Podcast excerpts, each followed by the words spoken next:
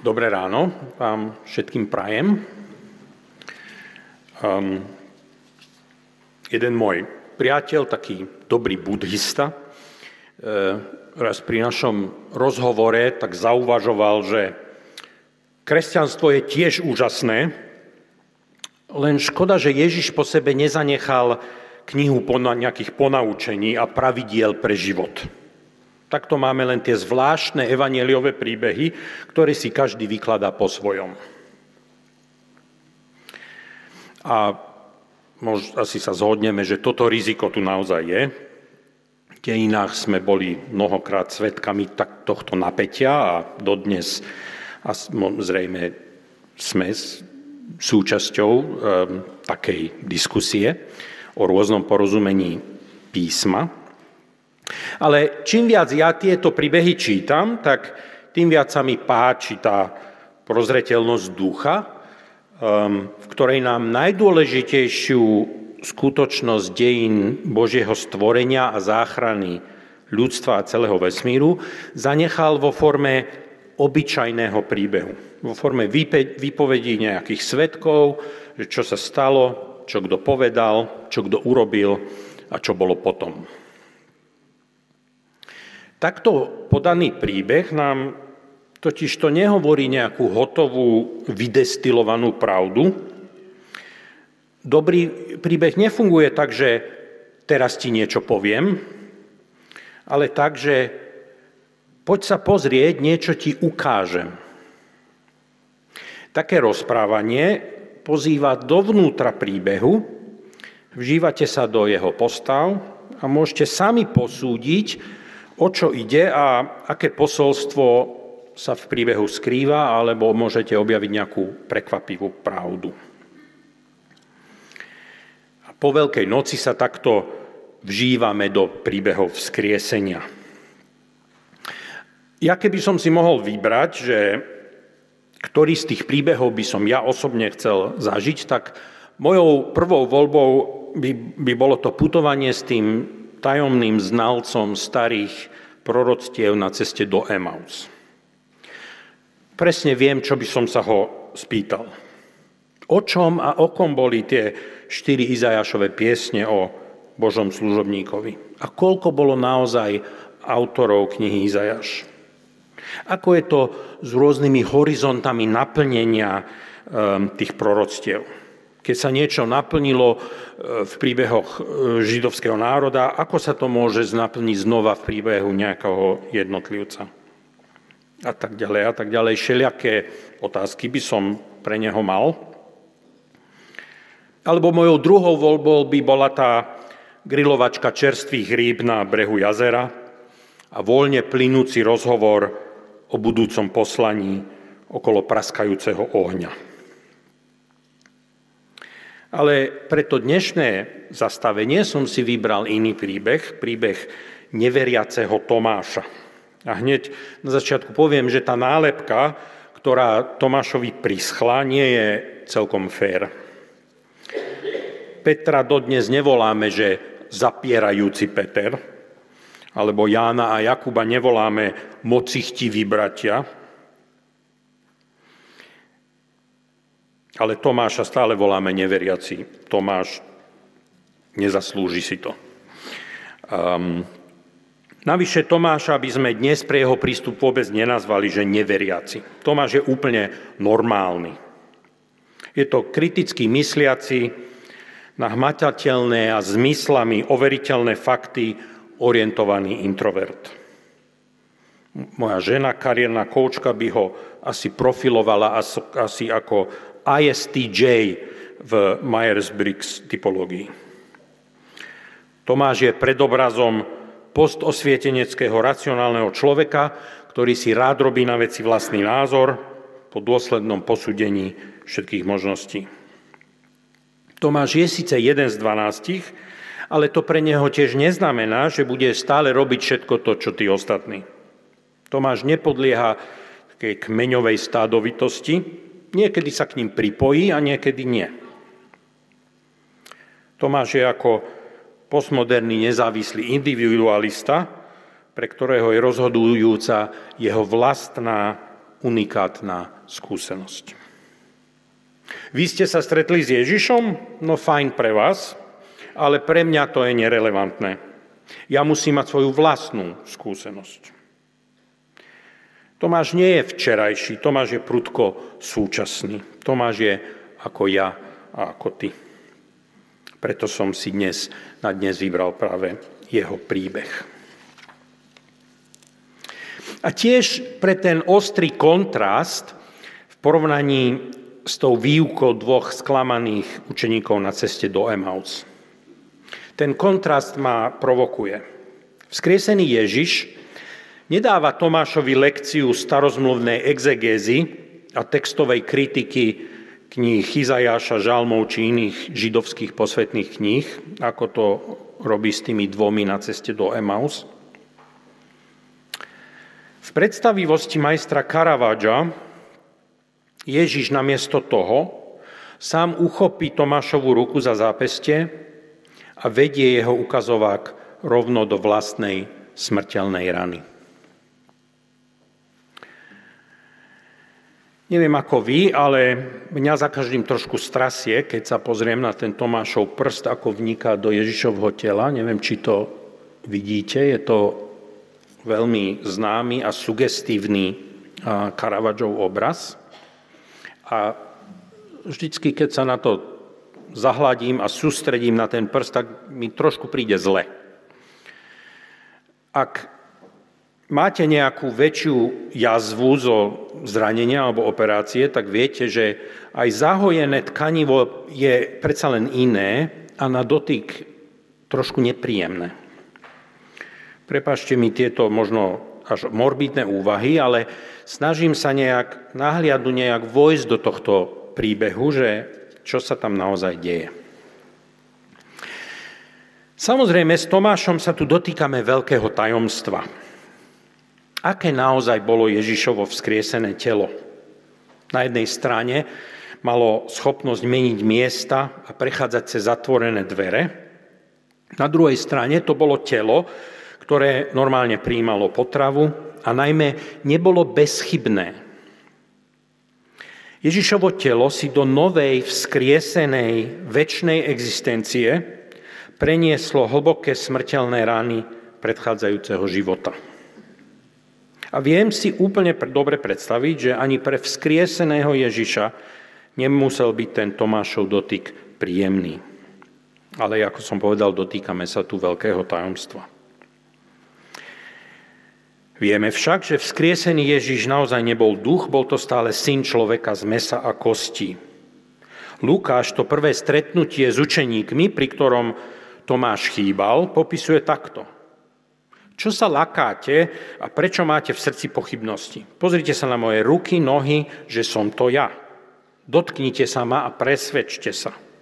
Veď duch nemá meso a kosti, ale ja, ako vidíte, mám. Na tom Karavadžovom obraze sa tejto šokujúcej udalosti zblízka prizerajú Peter a Ján. A najmä Jána by sme naozaj čakali.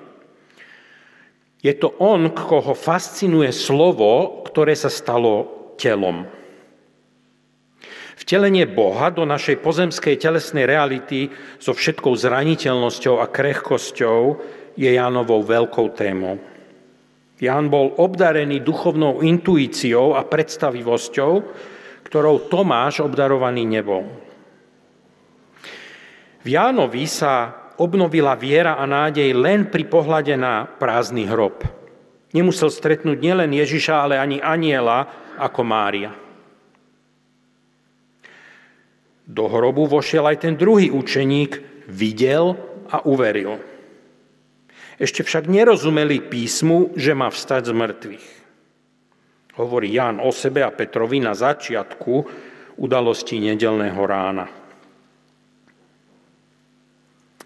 Jánova viera tiež ešte všetkému nerozumie. Postupne sa rozvíja, prehlbuje, jeho porozumenie rastie a tento moment s Tomášom je zrejme aj pre neho dôležitým mílnikom. Preto nám túto epizódu ako jediný evangelista zaznamenal.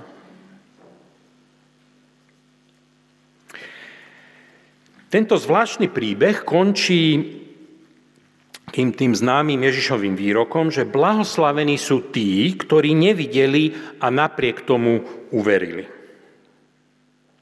Tento výrok tradične čítame ako takú kritiku na Tomášovú adresu, ale môžeme ho čítať aj ako také Ježišovo vecné pomenovanie reality. Blahoslavení, teda nejak zvlášť požehnaní či vyvolení v Biblii, sú vždy totižto v menšine.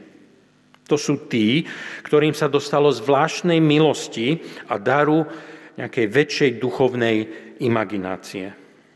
Ale väčšina ľudí nie je taká. Väčšina ľudí je ako Tomáš. Potrebujú Ježiša vidieť, aby mohli uveriť. Ako však môžeme Ježiša uvidieť alebo pomôcť iným ho uvidieť, keď už Ježiš fyzicky medzi nami nie je?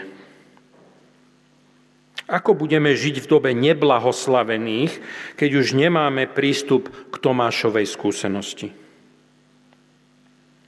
Tak skúsme čítať ten Tomášov príbeh s týmito otázkami v pozadí. A urobíme také tri zastavenia. Poprvé, pokoj vám. V 26. verši. Ježiš vkročí do stredu učeníkov cez zatvorené dvere a povie šalom. Šalom je veľké biblické slovo. Znamená pokoj, ale je to Boží pokoj. Šalom je stav, keď je všetko, ako má byť. Šalom je, keď všetky záležitosti, všetky vzťahy a naše vlastné miesto tomto svete a vo vzťahoch v ňom je v súlade s Božím zámerom.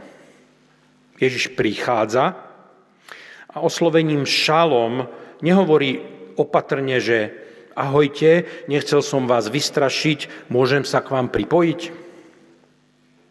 Ježiš sa pozdravom šalom okamžite stáva hostiteľom učeníkov v jeho svete, v jeho priestore, v ktorom sú všetci vítaní. Aj Tomáš s jeho pochybnosťami. V Ježišovej prítomnosti je neveriaci Tomáš prijatý Ježišom rovnako úplne a radosne ako veriaci Ján a všetci ostatní. Tomášova prítomnosť v Ježišových očiach nenarušuje sektárskú jednotu veriacich učeníkov, ktorí sa už s Ježišom stretli. Henry Nowen v knižke Zranený liečiteľ sa zaoberá otázkou, ako sa môžu stať naše rany zdrojom uzdravenia pre niekoho druhého. A Henry Nouwen navrhuje, že všetko začína týmto Ježišovým postojom, ktorý môžeme označiť ako radikálnu Božiu pohostinnosť. Pohostinnosť je cnosť a postoj, ktorý nám umožňuje prekonať vlastné obavy a otvoriť svoj dom cudziemu človeku s tušením, že Kristovo spasenie aj k nám prichádza v podobe unaveného pútnika. Pohostinnosť robí z vystrašených učeníkov odvážnych svetkov, z podozrievavých vlastníkov štedrých darcov a z úzkoprstých sektárov robí hľadačov novej múdrosti. Dnes je pre nás kriticky dôležité porozumieť liečivým dôsledkom takejto pohostinnosti. Veď žijeme ako dávni semickí nomádi na púšti osamelosti s ďalšími pútnikmi a všetci túžime po chvíli odpočinutia, osviežujúcom nápoji a povzbudení, aby sme načerpali silu a mohli pokračovať v zložitom hľadaní slobody. Tak chcem toto prvé um, zastavenie um, zakončiť takouto modlitbou. Ježišu Kriste, vstupuj prosím opäť a znovu do nášho stredu, do našich srdc, do tohto spoločenstva, do našich domovov, do našich škôl a pracovisk, aby sa tvoja pohostinnosť, tvoj šalom voči nám stále rozširoval voči všetkým ľuďom, s ktorými putujeme životom. Druhé zastavenie. Pozri sa na moje rany, daj sem svoju ruku. Šalom, teda návrat Božieho pokoja v spojení s dotykom s ranami Mesiáša, by nemal byť v židovskej imaginácii prvého storočia až taký prekvapivý. Veď Izajáš to vo svojej štvrtej piesni o Božom služobníkovi vyspieval už dávno. On niesol naše utrpenia, naše bolesti naložil na seba. No my sme ho mali za trestaného, zbitého Bohom a poníženého ale on bol prebodnutý pre naše hriechy, zdrvený pre naše viny. Na neho dopadol trest, čo nám vracia pokoj, šalom, a jeho rany nás uzdravili. Možno je to práve vďaka tejto Izajašovej piesni, že Tomáš má tú trúfalosť pre svoje jednoznačné vyhlásenie. Pokiaľ nevložím prst do rán po klincoch a nevložím ruku do jeho boku, neuverím. Pod povrchom Tomášových pochybností a skepsy je skrytá viera a nádej, ktorá je ukotvená v dávnych zaslúbeniach. A tak keď Ježiš, keď sa stretnú bez rozpakov, vyzýva Tomáša presne k tomu. Ježiš presne vie, kde sa Tomáš vo svojich myšlienkach a vo svojich pocitoch nachádza a vychádza mu v ústrety. Ide mu naproti. Ty máš správne otázky, Tomáš, a tvoja požiadavka je úplne na mieste. Daj sem prst do mojich prebodnutých rúk, daj sem ruku do môjho boku. Teraz môžeš veriť. Aj Izajáš to dávno videl. Buď veriaci. Takto sa Ježiš s Tomášom dostal úplne iným, zážitkovým spôsobom k starozmluvenej exegéze a veľký zvytok prorockej knihy nemusel ani rozbaliť. Pozvať druhého človeka dotknúť sa vlastných rán je bizarná a intimná záležitosť. Ako k tomu medzi Ježišom a Tomášom došlo a prečo to zafungovalo? V prvom rade k tomuto momentu prichádza v kontexte spomínanej radikálnej Ježišovej pohostinnosti a prijatia. Ale tým druhým momentom je, myslím, toto – v piatok bol sám Ježiš svojimi ranami úplne zmetený a vo svojom osalmelom utrpení stratený. Izajaš predvídal, že Boží služobník bude v tomto stave dokonca odpudivý, bude na ňo hrozný pohľad, totálny úbožiak, od ktorého radšej odvrátite zrak. Jeho výkrik, Bože môj, prečo si ma opustil, treba brať smrteľne vážne. Ale v nedelu, a potom o 8 dní neskôr, keď sa stretáva s Tomášom, má Ježiš vo všetkom úplne jasno. Tie zranenia boli smrteľné a Ježiš presne vie, čo sa stalo, kto bol objednávateľ a kto vykonávateľ jeho justičnej vraždy.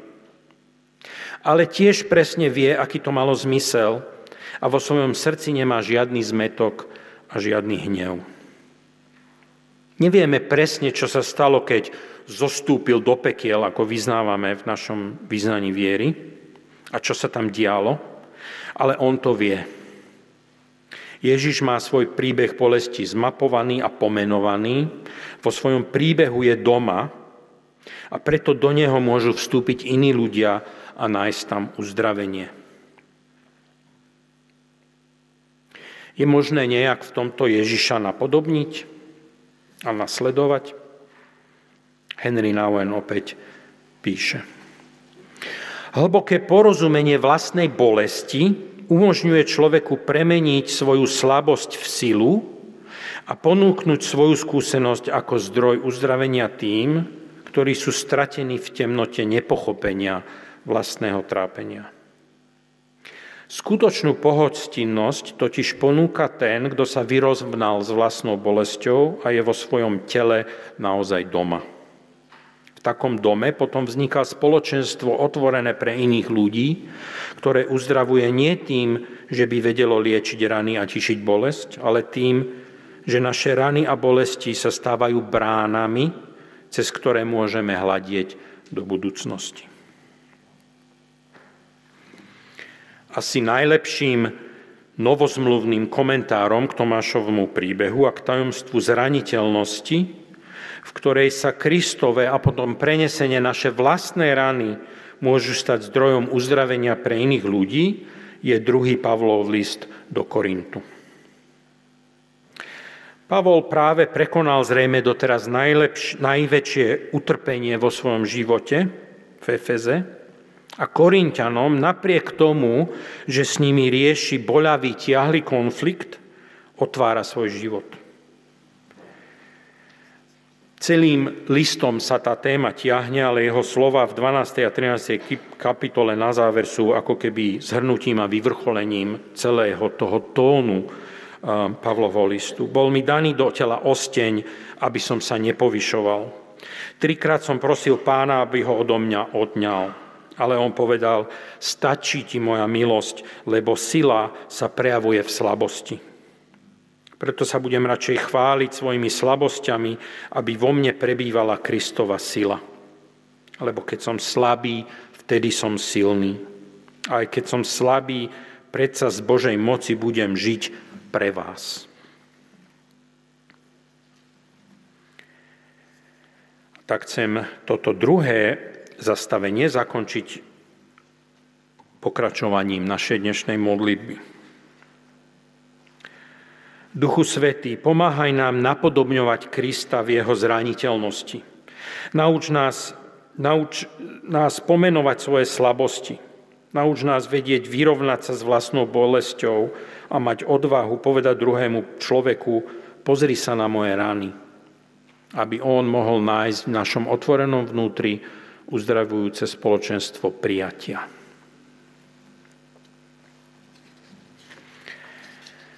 Tretie zastavenie, môj pán a môj boh. Čo teda uvidel Tomáš cez bránu Ježišových smrteľných rán? Čo našiel Tomáš v pohostinnom dome Ježišovho vzkrieseného tela? Dotyk so smrteľne raneným a vzkrieseným Bohom je bezprecedentným kontaktom s najstaršou mágiou sveta, na ktorej bol svet založený, povedal by Luisov Aslan. Ak je Ježiš tým, kým o sebe tvrdil, že je, a ak sa jeho smrťou a vzkriesením odohralo to, čo novozmluvní svetkovia tvrdia, že sa udialo, tak potom sa Tomáš dotykom Ježišových rán dotkol samotnej podstaty konečného Božieho zámeru so svetom, podstaty nového stvorenia. Keď sa Tomáš dotýka týchto rán, Kristus už nemôže byť viac Immanuel. Boh s nami. Úplne na fyzický dotyk s nami. A Tomáš nemôže na to povedať nič, len vydýchnuť radostným prekvapením môj pán a môj Boh. Otázka toho, kto je vlastne tento Ježiš, je u Jána taký opakujúci sa refrén. Sedemkrát počujeme z úst samotného Ježiša jeho výroky Ja som chlieb, svetlo, dvere, pastier, život, cesta, vinič. Ale ako by tieto Ježišové metafory boli len smerovkami presne k tomuto záverečnému Tomášovmu vyznaniu. V Jánovi nikto teraz nedospel k tak existenciálnemu porozumeniu toho, kto je Ježiš. A Pilátovo, aha človek, ecce homo, 19. kapitole 5. verš, a Tomášovo, aha môj Boh. Tieto dve vyhlásenia rámcujú nielen najdôležitejší príbeh ľudských dejín, ale aj isté kontinuum možných odpovedí na otázku, kto vlastne tento Ježiš je. Dotykom s ranami tohto sveta, s ranami pohostinných a zraniteľných priateľov na okolo, dotykom s ranami Ježišovho príbehu sa môže aj v skeptikovi zrodiť duchovný zrak, ktorým zrazu uvidí seba, seba samého a príbeh vlastných rán novým oslobodzujúcim svetlom a uvidí Ježiša novými očami a vydýchne prekvapením. Áno, veď on je aj môj Boh. A nemôže to byť inak, ako to, že som to doteraz nevidel.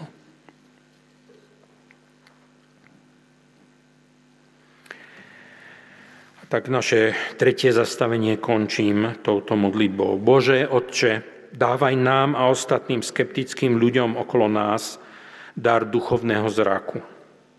Aby cez bránu našej pohostinnosti a našej zraniteľnosti uvideli vo vzkriesenom Ježišovi svojho Boha. Počas záverečnej meditácie budú tieto tri modlitby vysieť a môžete sa ich v tichosti modliť. A predtým len skončím takým týmto epilógom.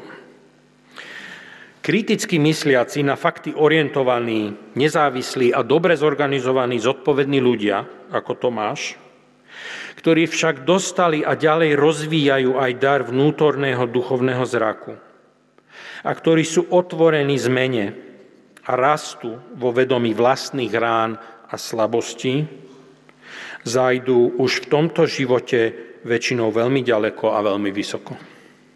Po takýchto ľuďoch je na dnešnom pracovnom trhu veľký dopyt. Podľa cirkevnej tradície Apoštol Tomáš zašiel spomedzi 12 naozaj najďalej. Niesol zväzť o vzkriesenom Ježišovi až do Indie, možno až do Číny. A zomrel ako inak mučenickou smrťou, prebodnutím svojho boku vojenskou kopiou.